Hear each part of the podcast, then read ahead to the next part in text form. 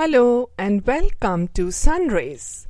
Just as the sun brings you warmth and light, Sunrays is an endeavor to bring some happy thoughts for you and yours. The story of today is called Smile All the Way.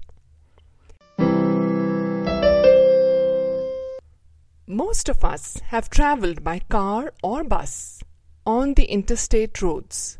The milestones, besides being indicative of the distance to be covered, are also a subject of curiosity for children. Vicky was traveling with his parents to his grandma's home. He was sitting in the back seat of the car while his baby sister slept blissfully beside him in her little carry cot.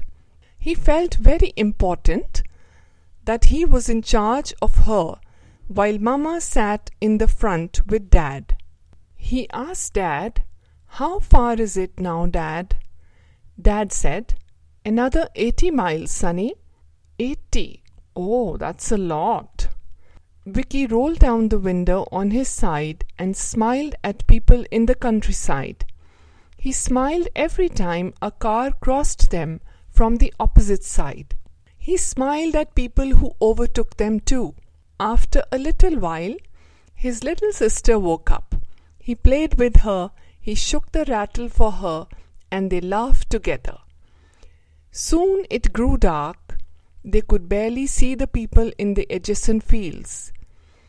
Vicky asked, Dad, how much time will it take to get there? Dad said, Just another ten minutes and we'll be there.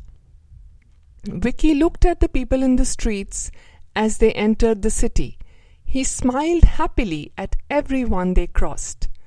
Soon their car pulled into the driveway of Grandma's house. Vicky said, Oh, Dad, I still have one more smile to give. How did we reach before that?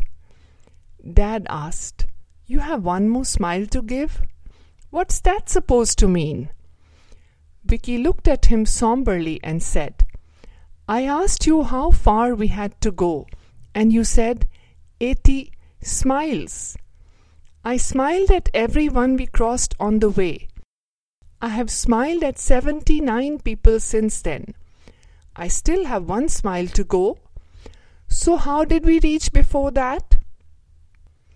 Dad was at a loss for words. He looked at his four year old son, stupefied. I said 80 miles, son, and you heard 80 smiles. No wonder you've been smiling at all and sundry on the way. I did notice, but I never gave it a thought. Just then, Grandma opened the door, and Vicky smiled his 80th smile.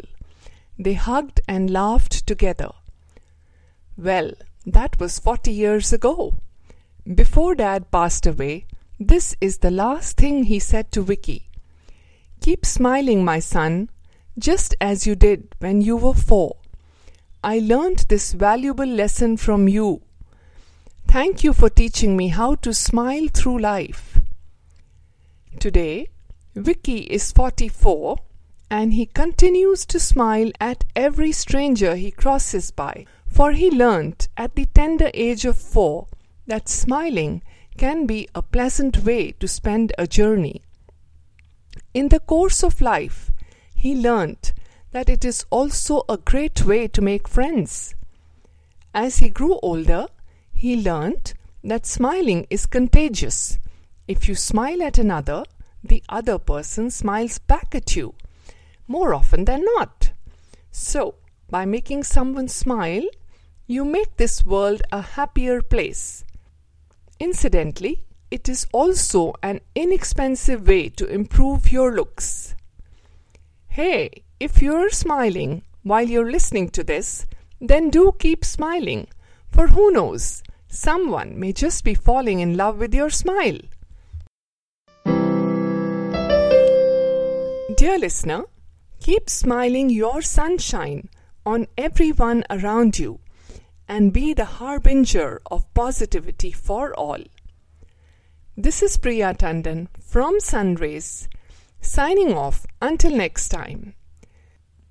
Thank you and have a wonderful day.